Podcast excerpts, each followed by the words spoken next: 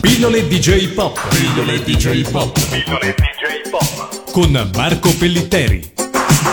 Salve e benvenuti ad una nuova puntata di Pillole DJ Pop qui su Radio Animati. Grazie ai potenti mezzi che internet ci mette a disposizione ci colleghiamo subito con la Germania dove ci aspetta Marco Pellitteri. Buonasera, ciao Andrea, buonasera a tutti, eh, sono contento mh, che siamo arrivati alla puntata numero 2 ovviamente e colgo subito l'occasione oltre che mh, ringraziarti e farti i complimenti per la splendida eh, co-conduzione silente a causa mia della scorsa puntata, ma ovviamente sei sempre un asso del uh, missaggio. E, colgo anche l'occasione per salutare eh, Matteo, Lorenzo e Pellegrino che ci danno l'opportunità di fare questa quinta stagione di, di pillole DJ Pop. Bene, allora nella scorsa puntata eri ancora in Sicilia, ora sarai più al fresco, suppongo. Infatti, come detto, sono in Germania, a Colonia, ancora per poco. Perché poi eh, lo anticipiamo? Vabbè, forse era già stato detto, ma prossimamente avremo invece di un ponte fra la Toscana e la Germania, ci collegheremo col Giappone, dove tu sarai. a marzo me ne vado vado a farmi una vacanza di un anno in Giappone, diciamo. no, lavorerò ovviamente, ma eh, Non anticipiamo troppo i tempi, quando ci sarai ci, farà- ci farai sapere cosa si dice da quelle parti. E invece oggi di cosa parliamo?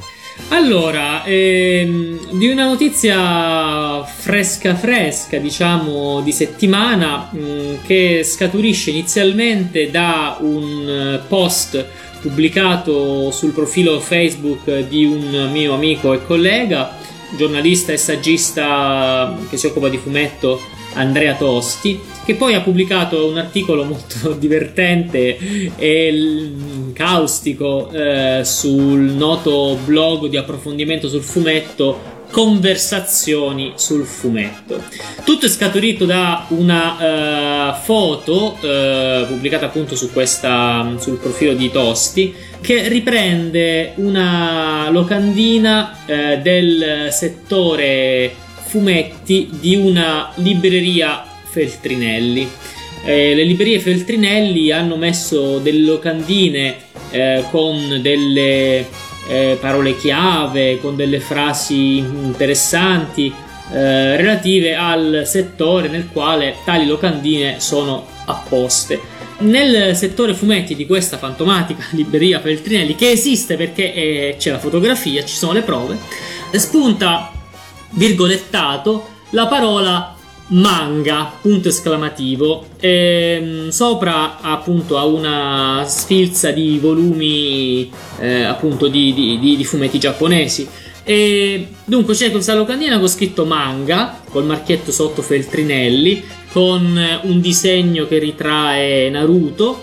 E praticamente sotto manga c'è un sottotitolo che dice manga che letteralmente tradotto vuol dire virgolettato ascolta. Cioè in pratica secondo questa locandina eh, la parola manga vorrebbe dire ascolta. Andrea Tosti eh, il cui articolo si intitola manga che letteralmente tradotto vuol dire puntini puntini un po' quello che cazzo vi pare eh, spiega in pratica eh, l'arcano. Sostanzialmente il, eh, lo stordito commesso impiegato della libreria Feltrinelli cosa ha fatto? È andato su Wikipedia o Wikipedia che dir si voglia ha cercato la parola manga e in ogni voce di Wikipedia riguardante eh, parole straniere come manga c'è tra parentesi eh, un link con scritto ascolta eh, tramite il quale si può ascoltare come pronunciare la parola. Eh, questo vale per tutte le, più o meno per tutte le parole straniere. E questo commesso che cosa ha fatto? Ha eh, pensato in maniera molto furba che tra parentesi eh, la parola ascolta fosse il significato italiano della parola manga.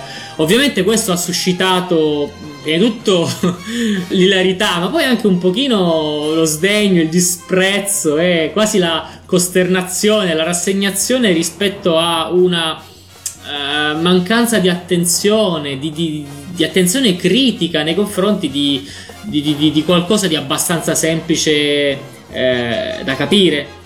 Insomma, quello che, che, che, fa ridere è che venga poi apposta questa locandina nel settore eh, fumetti, quindi nel settore in parte dedicato anche ai manga, eh, di una libreria facente parte di una delle più grandi catene librarie italiane. Aspetta, fammi controllare se Feltrinelli è fra gli sponsor di Radio Animati, perché altrimenti è chiaro che quello è un fotomontaggio. Ah no, Radio Animati non ha sponsor, quindi va bene, allora la foto è autentica. Allora, diciamo che per sdrammatizzare, poi riparleremo nella, nella prossima, nel prossimo slot eh, di Pillole DJ Pop un po' delle origini, del significato della parola manga, che fa sempre bene ricordarle. Che è ascolta, ho capito bene, giusto? certo, certo. Asco- infatti, ascolta, ascoltiamo tutti quanti una canzone del manga che ho citato poco fa e che è l'unico elemento corretto relativo alla parola manga di quella locandina, ovvero Naruto. Che però la canzone sarà dell'anime, o dell'anime, o dell'anime, come si dice? Infatti sì, la canzone è dell'anime, ma... ma noi e... ce l'ascoltiamo lo stesso. Eccola qua. Esatto.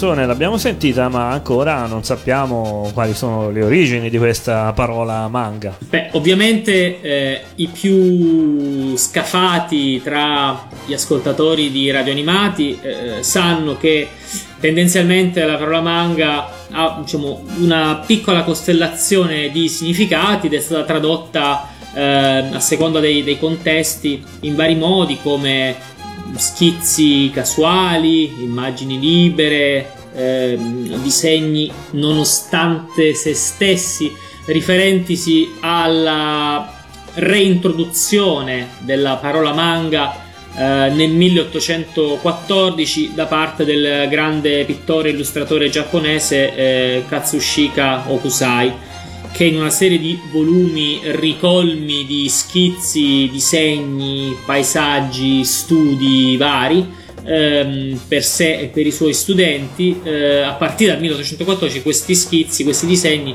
vennero chiamati appunto eh, Okusai manga. Diciamo che eh, poi il termine sarebbe stato ulteriormente reintrodotto intorno agli anni 30 quando nacquero le associazioni di mangaka, cioè di autori di manga, e poi le riviste, eh, le prime riviste, ma anche la prima saggistica giapponese dedicata al, al fumetto locale.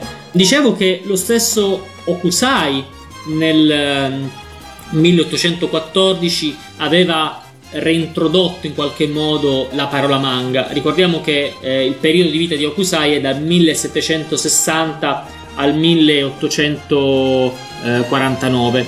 Diciamo che però, appunto, eh, parlavo di una reintroduzione da parte di Hokusai della parola manga. Tuttavia, inizialmente, diciamo il termine, eh, come scrive Jean-Marie Buissou nel suo libro Il manga, storia e universi del fumetto giapponese, pubblicato eh, nel 2000, alla fine del 2011, in realtà il termine fu adoperato almeno quanto i documenti riescano ad attestare, mm, diciamo, procedendo indietro nel tempo. Eh, il termine fu adoperato per la prima volta da Kankei Suzuki eh, in un'opera intitolata Mankaku eh, Tsui Tsui, che è del 1771 addirittura, e dall'autore di Ehon, eh, cioè insomma libri di immagini, eh, Kyoden Santo, e l'opera era eh, Shiji no Yukikai nel 1798. In sostanza, eh, però, eh, nella divulgazione anche e soprattutto europea del termine, non soltanto giapponese, eh, scrive Busu Okusai li ha fatti dimenticare i precedenti eh, utilizzatori del termine perché appunto i vari volumi dei suoi disegni, in totale 15, pubblicati col titolo Kusai Manga, furono esposti nel 1867 nella famosa Esposizione Universale di Parigi. Tra l'altro sappiamo che la seconda metà dell'Ottocento e la prima metà del Novecento eh, fu in Francia e in parte anche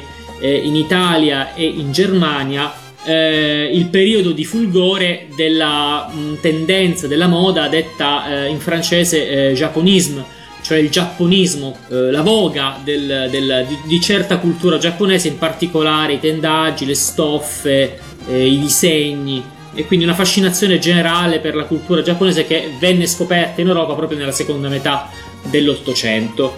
La cosa paradossale è che in realtà eh, rispetto a, all'argomento con cui siamo partiti, cioè manga tradotto come ascolta, di fatto la parola manga è stata introdotta in Italia in maniera diciamo, consapevole e anche molto appunto, pervasiva già dai primi anni 90. Pensiamo appunto nel 1990 partì la seconda invasione di manga eh, nel, nel, nostro paese dopo eh, quella della seconda metà degli anni 70 con i vari Mazinga, Candy Candy, Lady Oscar pubblicati da editori come Fabri, Rizzoli, eccetera.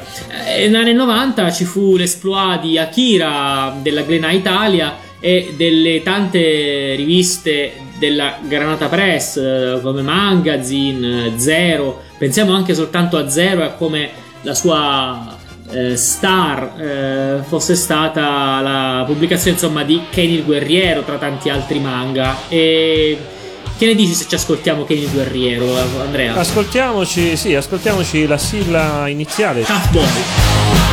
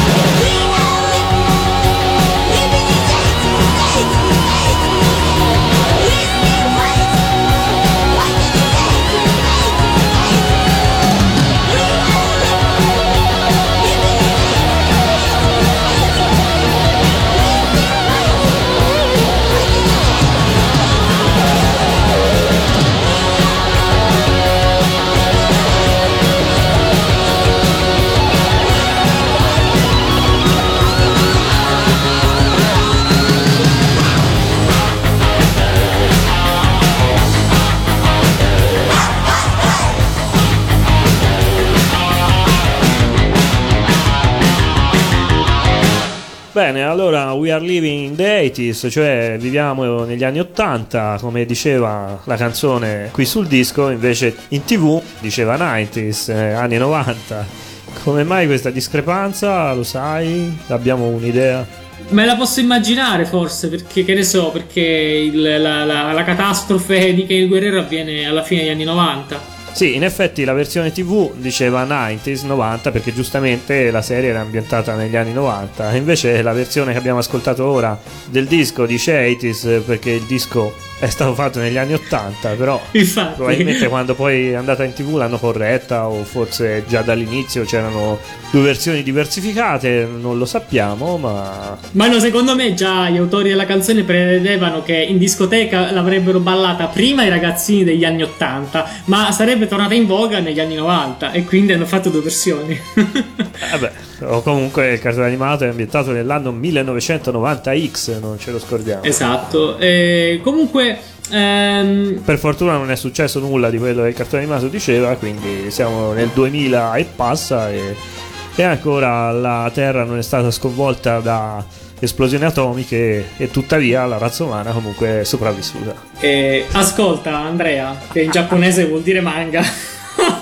Volevo dirti questo, che eh, mi è venuto in mente pensando a, insomma, a questa storia grottesca della traduzione completamente folle. Eh, a un film di qualche anno fa di Sofia Coppola che sicuramente gli ascoltatori di Radio Animati conoscono, ma tu non l'hai visto eh, colpevolmente. Non l'ho visto anche perché mi, mi dispiace perché lei è una grande regista, peraltro come Francis Ford che è il padre, ora dico una bestialità, lo zio, il nonno, il cugino, chi è? Diciamo che è parente, non, me lo, non padre, ricordo. No? Comunque la regista appunto Sofia Coppola, eh. figlia d'arte, probabilmente appunto figlia di Francis Ford Coppola, ma vabbè su questa nostra eh, impreparazione stendiamo un velo pietoso ed è anche interpretato da una, un'attrice che era quasi agli esordi, almeno rispetto alla consapevolezza del pubblico italiano Scarlett Johansson, bellissima già in questo, in questo film,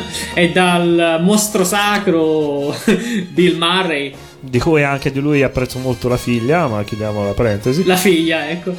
Bene, e che sembra Liv Tyler, secondo me. Comunque, al di là della parentesi, appunto, eh, questo film si intitola anche in italiano Lost in Translation, ovvero eh, perso, mh, mm, smarrito nella traduzione, ecco, dato per disperso nella traduzione, perché mh, mm, in effetti eh, mm, diciamo, il film parla, eh, per chi non l'ha visto, insomma, eh, di due americani sconosciuti che si ritrovano per puro caso e per motivi diversi eh, nella Tokyo degli anni 2000 e sono completamente eh, spaesati, sono veramente due pesci fuor d'acqua e mh, mm, si crea una tenera amicizia fra la giovane Scarlett Johansson e eh, ormai l'attempato Bill Murray.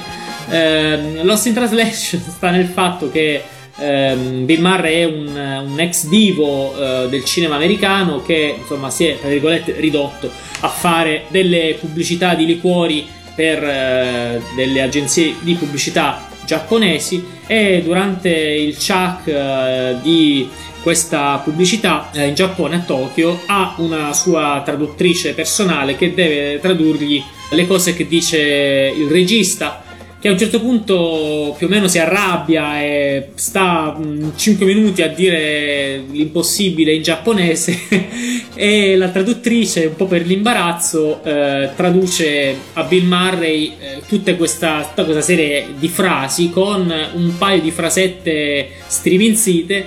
Ovviamente Bill Murray fa le sue famose facce perché capisce che c'è qualcosa che è andato perso nella traduzione. Ecco, eh, così come qualcosa è andato perso, forse del cervello del commesso della Feltrinelli, nella, nel, nel, processo di estrapolazione del significato reale giapponese della parola manga. Comunque, ecco, ora non se la prenda il nostro simpatico commesso. Che, poveretto, dai, ha fatto questo errore, ora viene tutti, no, tutti possiamo sbagliare, ora abbiamo scherzato. È una cosa che perdonabilissima, basta che tolgano presto questa locandina oscena da, dalla sezione fumetti della Feltrinelli incriminata. Non sai e... qual è, magari è qui a Pisa, domani guardo se, se la trovo. io vorrei che ci congedassimo dai nostri ascoltatori e quindi ci ascoltiamo uno dei pezzi più interessanti tratti dalla colonna sonora di Lost in Translation, che a sua volta era stato tradotto in maniera un po' ridicola in italiano, L'amore tradotto. Comunque, bando a, a, queste cose tipo che mi fanno venire. Sai presente l'effetto, Andrea, delle unghie strisciate sulla lavagna?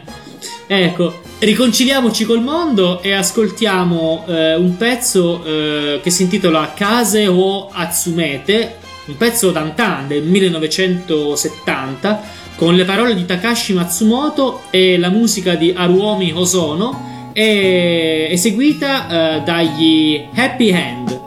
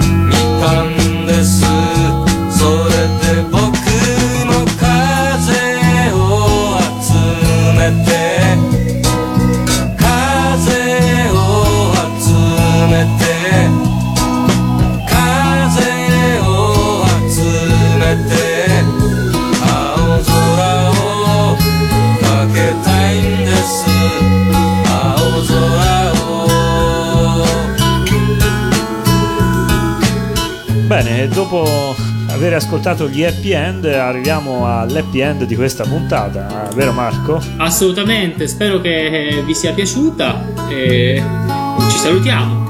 E ci diamo appuntamento alla prossima. Ciao! Pillole DJ Pop. Pillole DJ Pop. Pillole DJ Pop. Con Marco Pellitteri.